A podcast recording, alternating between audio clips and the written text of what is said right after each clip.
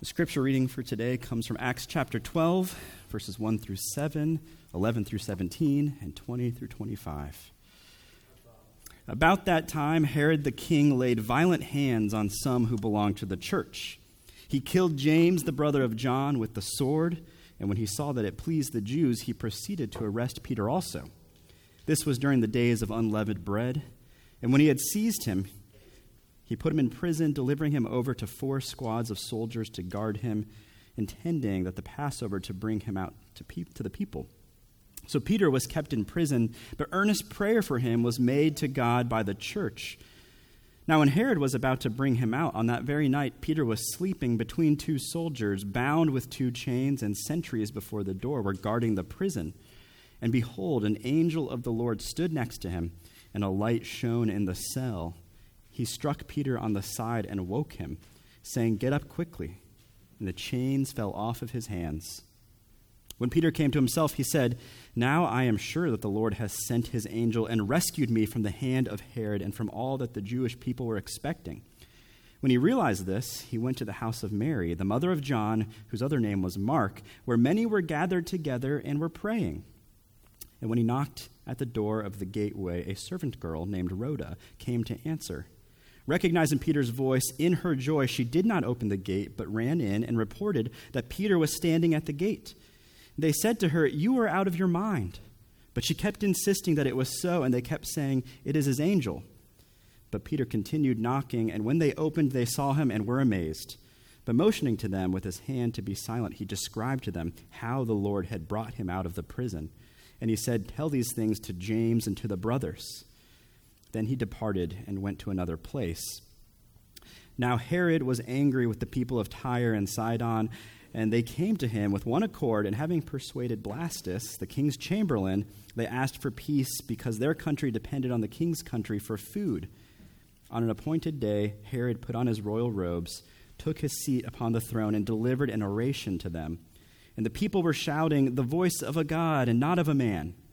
Immediately, an angel of the Lord struck him down because he did not give God the glory, and he was eaten by worms and breathed his last. But the word of God increased and multiplied, and Barnabas and Saul returned from Jerusalem when they had completed their service, bringing with them John, whose other name was Mark. Man does not live by bread alone, but by every word that comes from the mouth of the Lord. You can be seated, and good morning again. Welcome to New Life Fremont. My name is Kevin, if I haven't had a chance to meet any of you yet. We are continuing our sermon series through the book of Acts, which we have been calling The World Turned Upside Down. Wherever the gospel goes, wherever the grace of Jesus is embraced, things get turned upside down. And uh, we've been in a section of Acts that focuses primarily on the church's growth in Judea and Samaria, especially among the Gentiles. But our passage today actually takes a quick look back at what's been going on in Jerusalem all this time among the Jewish Christians. And unfortunately, it's more persecution. The Christians in Jerusalem are suffering, even being killed or falsely imprisoned. so, we're going to be looking a little bit more closely at the persecution in Jerusalem and God's work there. And uh, as we do so, we'll have three points first, sovereignty, second, rescue, and third, justice. Sovereignty, rescue, and justice. And so let's begin with our first point sovereignty. Our passage begins with Peter and James being treated differently from one another, being persecuted differently from one another for no real apparent reason. It almost seems random, it seems to be by chance. Verse 1 says that about that time, Herod the king laid violent hands on some who belonged to the church. And so, King Herod, he's the persecutor. He's about to lay violent hands on some who belong to the church, including James and Peter. But he's going to treat them differently. Verse 2 says that King Herod killed James, the brother of John, with the sword. He just straight up kills him. That's it. James is dead now. But what happens to Peter? Verses 3 through 4. And when he saw that it pleased the Jews, he proceeded to arrest Peter also.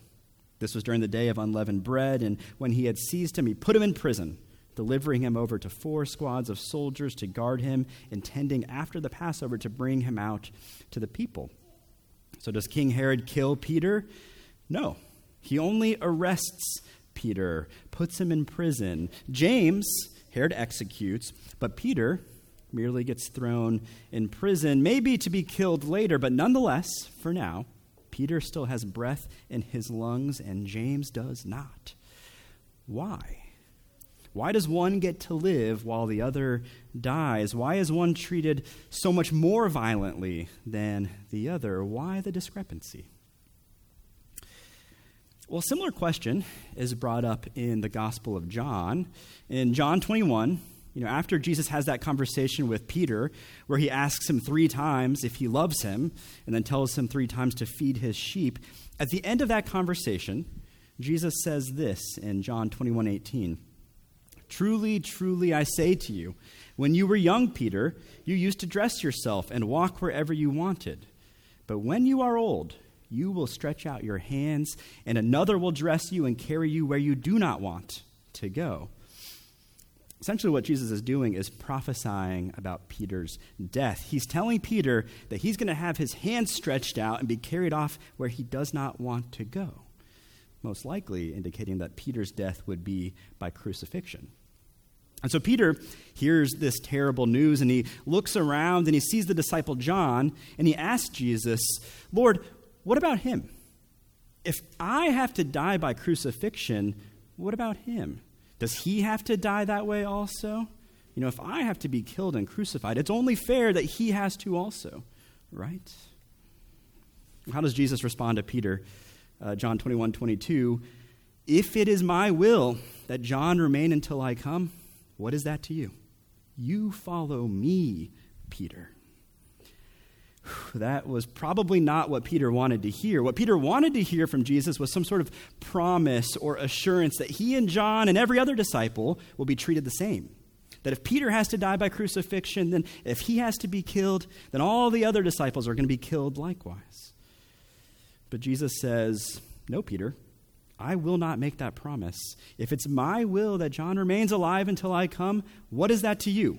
You follow me, Peter. I don't follow you. You follow me.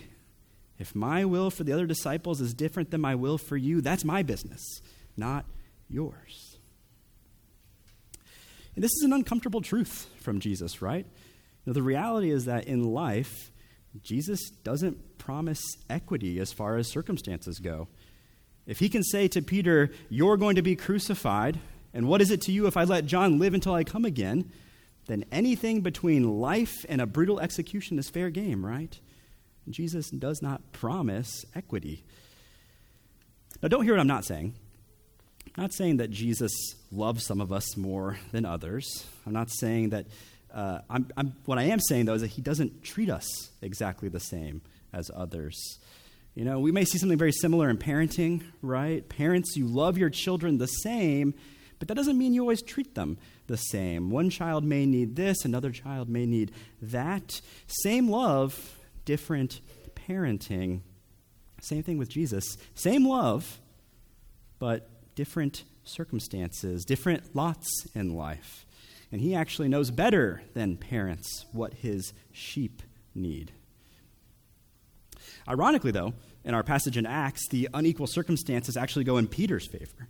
It's Peter who lives while James suffers a brutal execution. And why? Why does Peter live but James dies? Why does Jesus say Peter will be executed but won't say that John will? Why aren't we all treated the same?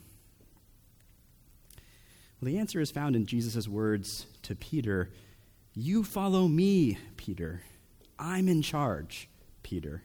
I am sovereign, Peter. You follow me.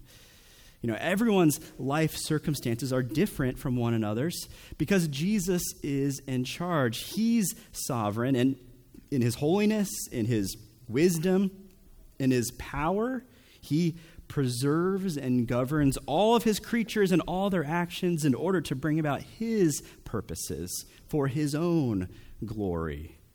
You know, God is sovereign, and that's why you receive some things that others don't, and lack some things that others get.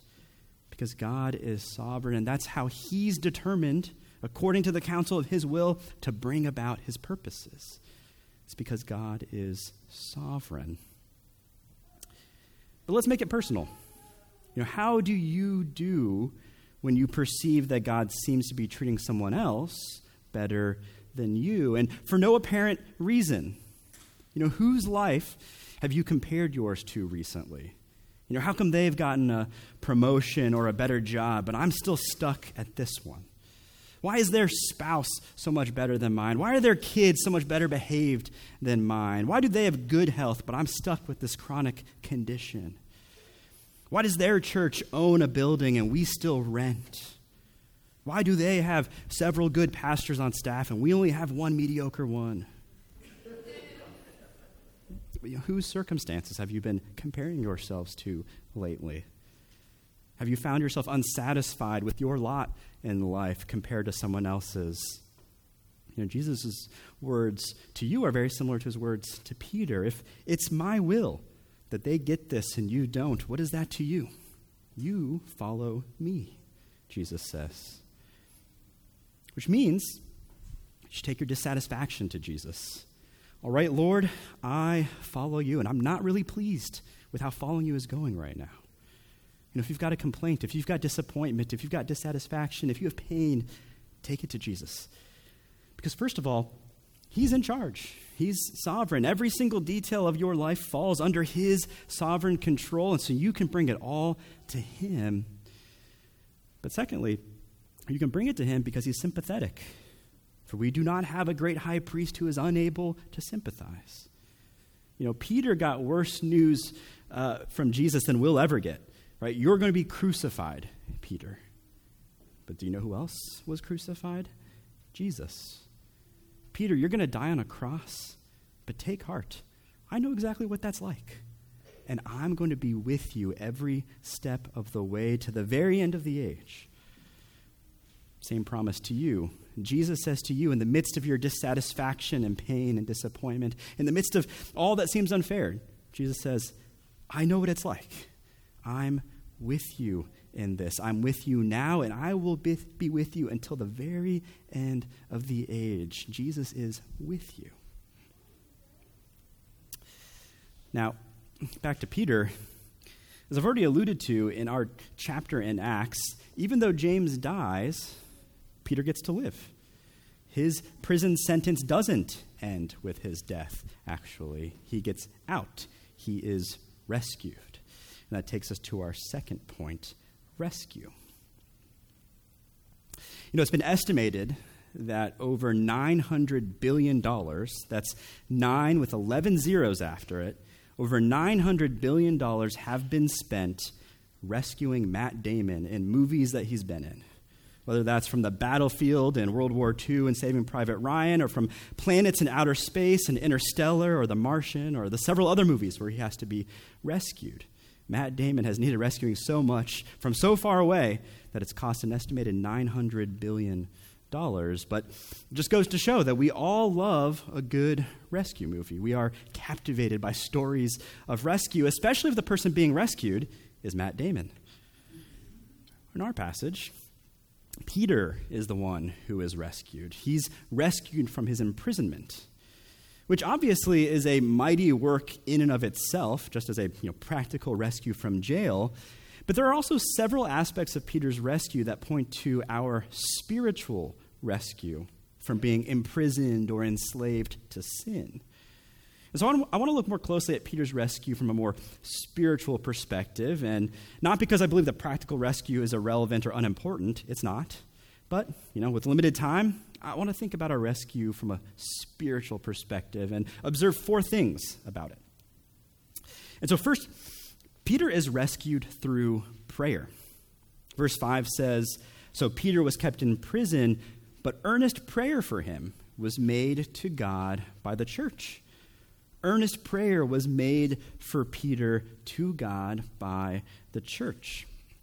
And we get a glimpse into this a little later uh, in verse 12. This is after Peter is rescued, but uh, verse 12 says that when Peter realized this, he went to the house of Mary, the mother of John, whose other name is Mark, where many were gathered and were praying. And so while Peter is in prison, and actually a little bit afterward, before they realize he's been rescued, uh, the church was gathering. They were gathering together and praying for Peter, praying for his rescue. And then God did rescue him. And so we can c- conclude that Peter was rescued through the people's prayers. And obviously, it was God who rescued Peter ultimately. But the means by which God rescued him was the people's prayer. The people prayed, God heard those prayers and acted to rescue Peter.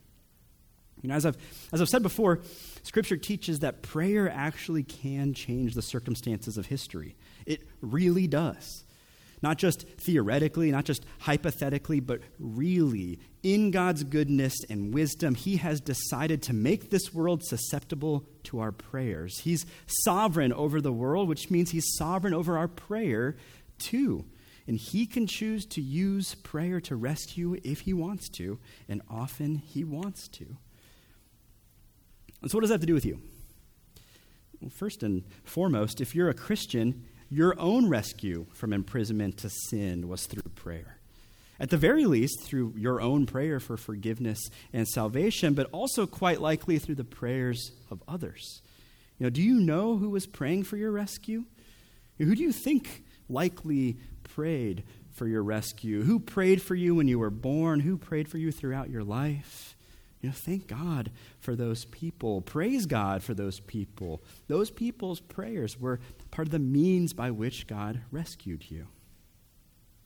But not just your rescue, the rescue of others uh, has come or will come through prayer. And so, who have you prayed for who was rescued by God? Or who are you praying for that God would rescue them? Who ought you be praying for earnestly that God would rescue? God truly does work through the prayers of his people to bring about rescue. And so earnestly pray to God for rescue. Peter's rescue was through prayer. That's first observation. Second observation Peter's rescue was miraculous. Verses 6 and 7 now, when Herod was about to bring him out, on that very night, Peter was sleeping between two soldiers, bound with two chains, and sentries before the door were guarding the prison. And behold, an angel of the Lord stood next to him, and a light shone in the cell.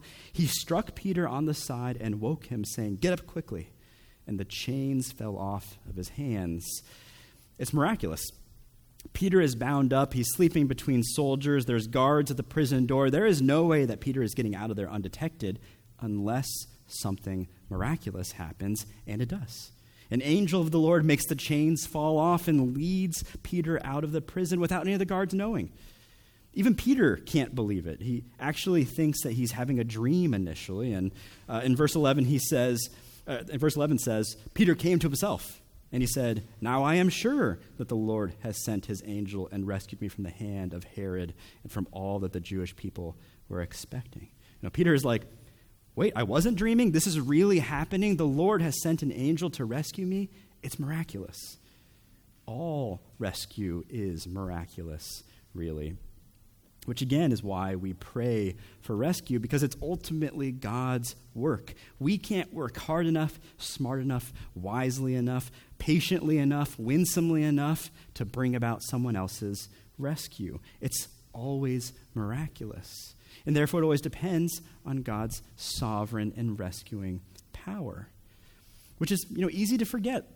Especially if you're anything like me, it can be easy to think that if we just know enough apologetics, if we're just culturally relevant enough, if we could just get someone to come to church or to the small group or to hear this speaker, then through our own wisdom and work, we can rescue them. We can bring about just the right circumstances that they'll hear the gospel and believe. And don't get me wrong, we should think wisely about our evangelistic efforts and not just approach it willy nilly. But at the end of the day, all rescue is miraculous. And so, underlying any evangelistic efforts must be prayer. You know, Lord, please rescue my friend from their imprisonment to sin. Give them eyes to see, give them ears to hear, give them a humble heart. Please rescue my friend, God. You know, all rescue is miraculous in the specifics, but Also, in the overarching reason for our rescue. God became a man, the incarnation, the miracle of miracles. Jesus Christ came to earth, lived the life that we could not live, had compassion on us even though we were harassed and helpless and failed consistently, took our sin to the cross and paid it all. You could not have thought to pray for such a plan to, for your rescue, but God planned your rescue and brought it about through Jesus. All rescue is miraculous. It's the second observation. Third observation rescue is hard to believe. When Peter is rescued from prison, he goes to the house of Mary where everyone is praying for him. Verses uh, 13 through 16 say, And when he knocked at the door of the gateway, a servant girl named Rhoda came to answer. Recognizing Peter's voice in her joy, she did not open the gate, but ran in and reported that Peter was standing at the gate. And they said to her, You're out of your mind. But she kept insisting that it was so, and so they kept saying, It's his angel. But Peter continued knocking, and when they opened, they saw him and were amazed. This is actually kind of a funny scene. First of all, the servant girl, Rhoda, when she sees Peter, doesn't even unlock the gate to let him in. She's so excited she leaves him locked outside while she runs inside to tell everyone else that he's there. But second, when she tells everyone that Peter is there, that he's been rescued, uh, the thing that they've been praying for, they don't believe her. They've been praying that Peter would be rescued. They hear that he's been rescued, and they don't even believe it. But it just goes to show that rescue can be hard to believe. And so while you're praying for rescue in the lives of other people, you probably should also be praying for yourself. Pray that you would continue to believe that rescue is possible. Because it's hard to believe sometimes, right? We all will need to pray a, a very similar prayer as the, as the Father in Mark 9. I believe, help my unbelief. I believe you can rescue God. I believe you alone can rescue God, but help me in those times when I don't believe it. But not only the rescue of other people, not only is that hard to believe, sometimes our own rescue is hard to believe, right?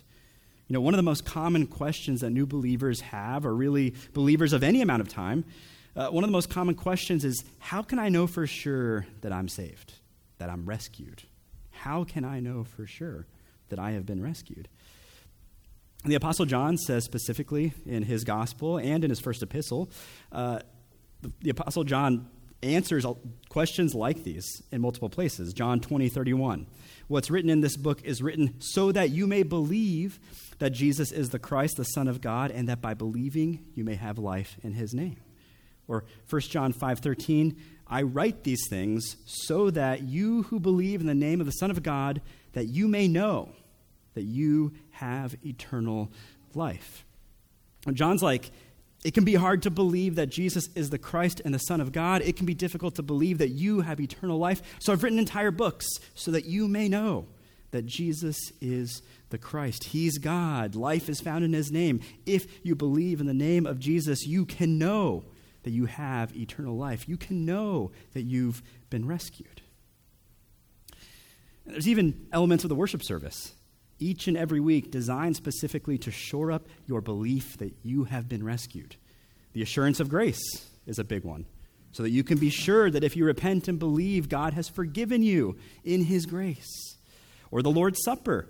You can be sure that God isn't mad at you. God isn't keeping you at arm's length. Your salvation isn't in question because He's invited you to have a meal with Him. Why would He invite you to have a meal with Him if you weren't saved? You've been rescued from your imprisonment and slavery to sin, and now you're seated at Jesus' table to eat with him. All these are designed to remind you that your rescue is sure, because rescue can be hard to believe. God wants you to believe that you have been rescued. That's the third observation. And finally, our fourth observation about rescue rescue should be testified to. Verse 17 but motioning to them with his hand to be silent, Peter described to them how the Lord had brought him out of the prison. And he said, Tell these things to James and to the brothers.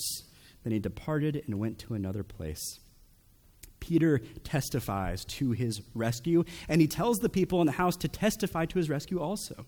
Tell these things to James and to the brothers, Peter says.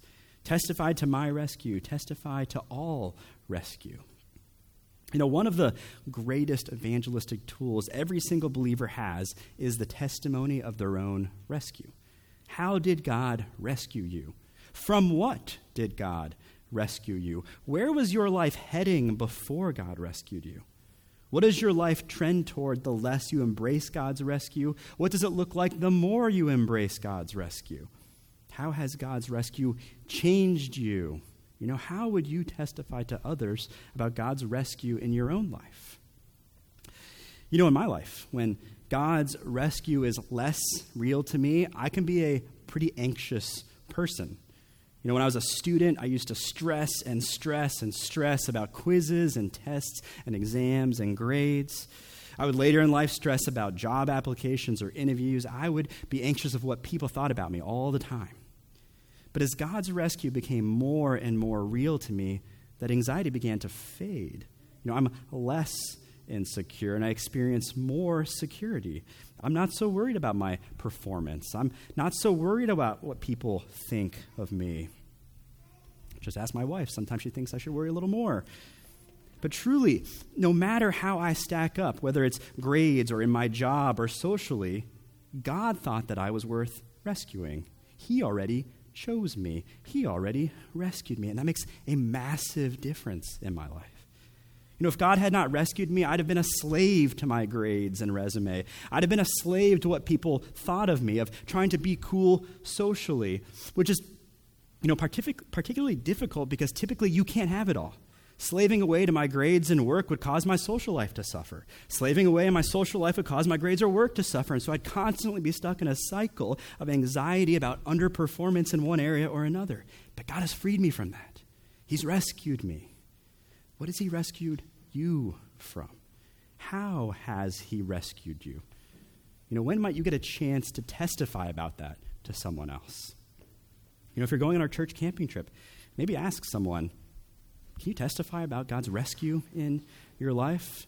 I'd love to share with you about my rescue, of God's rescue in my life. You know, maybe that will be a part of helping you prepare to testify to your non believing friends also. How has God rescued you? From what did God rescue you? Rescue comes through prayer. Rescue is miraculous. Rescue is hard to believe. And rescue ought to be testified to. Peter was rescued from his persecution. But not everyone gets rescued in this life. James was killed, and we know that Peter eventually was killed too. He was crucified. Yes, there's spiritual rescue for all who believe, but what about the physical imprisonments or oppression or life taking that Christians experience? Does God care about that? Yes, God does care about that, and that takes us to our final point justice. Have you ever had a hard time letting go of a minor injustice? You know, some small situation where you were treated unfairly. You know, yesterday I was driving home from Costco and exiting 880 onto Thornton, and at that exit, at that exit, there's two right turn lanes that each guide drivers into a specific lane on Thornton. And I use that exit all the time, so I, of course, know exactly which lane I'm supposed to go to. But as I was making that turn, another car in the turn lane next to me started to drift into my lane.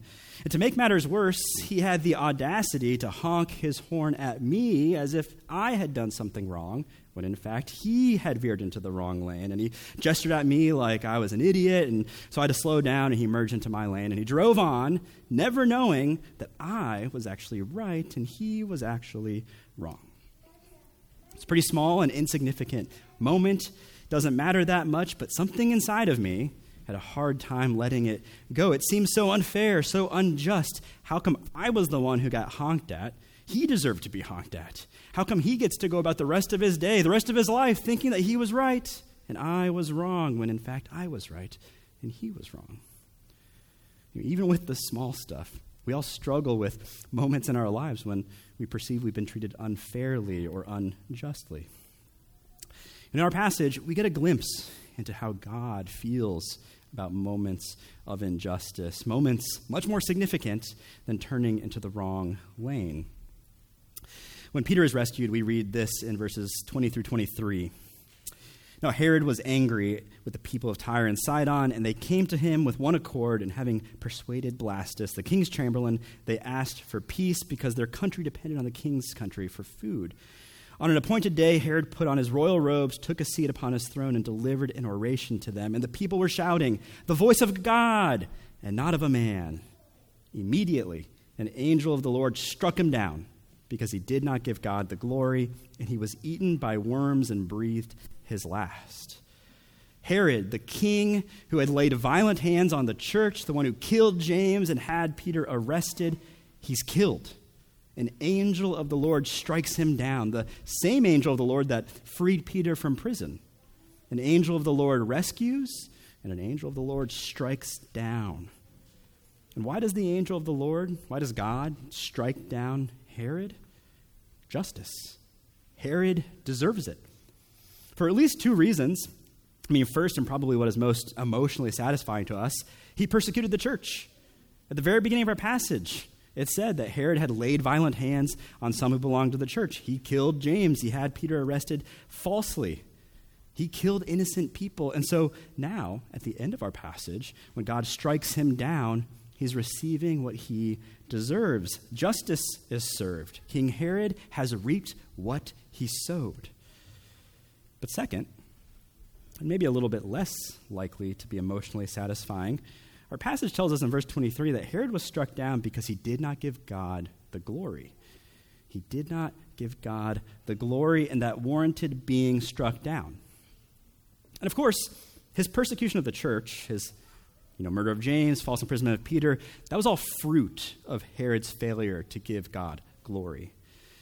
But ultimately, at its root, God's justice was served because Herod failed to give God glory. He did not treat God as God. He made sure that he, Herod, was worshiped and served above God. And so God struck him down. Uh, but his death, his judgment, it's only a foretaste of God's final judgment, of his eternal justice. You know, through Herod's death, we see that God cares about injustice. He intends to punish the unrighteous, the wicked, the evil. You see, a question that arises over and over again in the Old Testament is essentially this Why do the wicked prosper? Why do those who are evil always seem to win? Will the wicked ever lose? And do you ever feel like that? Do you ever look at the world, you know, either big picture or very specifically, and find yourself asking, why do all the bad people in the world seem to be getting ahead? God, do you care about that? In the striking down of Herod, we see that the answer is yes, God does care.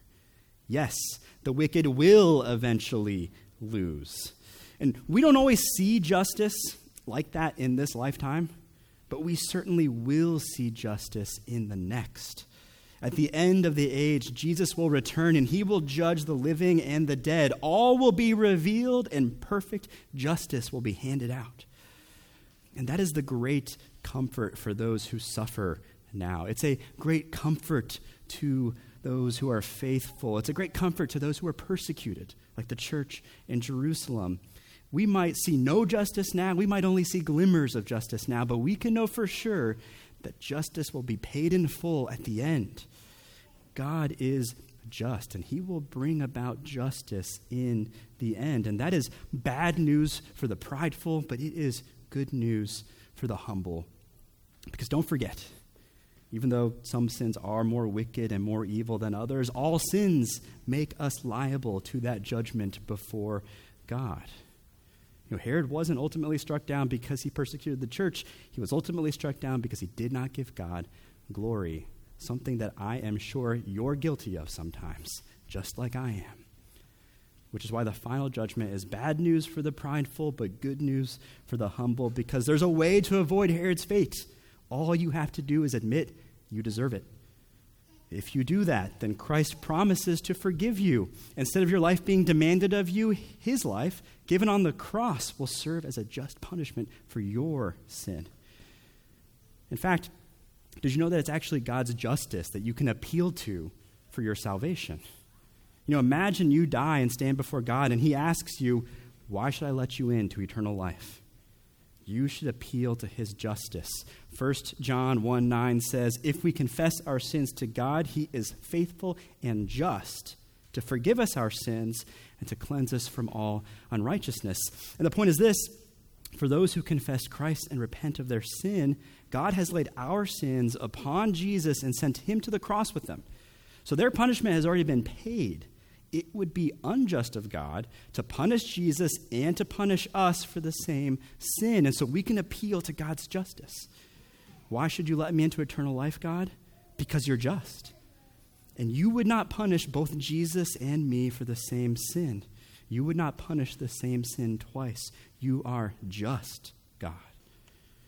God is just. Take hope in his perfect justice. He will punish the wicked, the evil, our persecutors, and he will forgive our sins. He will forgive every sin that's already been laid on Jesus and paid for.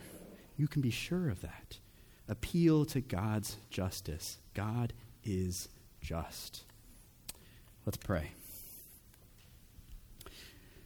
Father in heaven, Lord, we praise you and thank you for your Son who has taken our sin to the cross and dealt with it forever. Father, we confess that we struggle to embrace our rescue. We struggle to trust in your sovereignty. We tr- struggle to take hope in your justice that will come at the end of the age. Father, by your Spirit, would you fill us and help us to trust your sovereign control, to be thankful for your rescue, and to have hope in the future you have laid for us. We pray this all in your Son's name. Amen.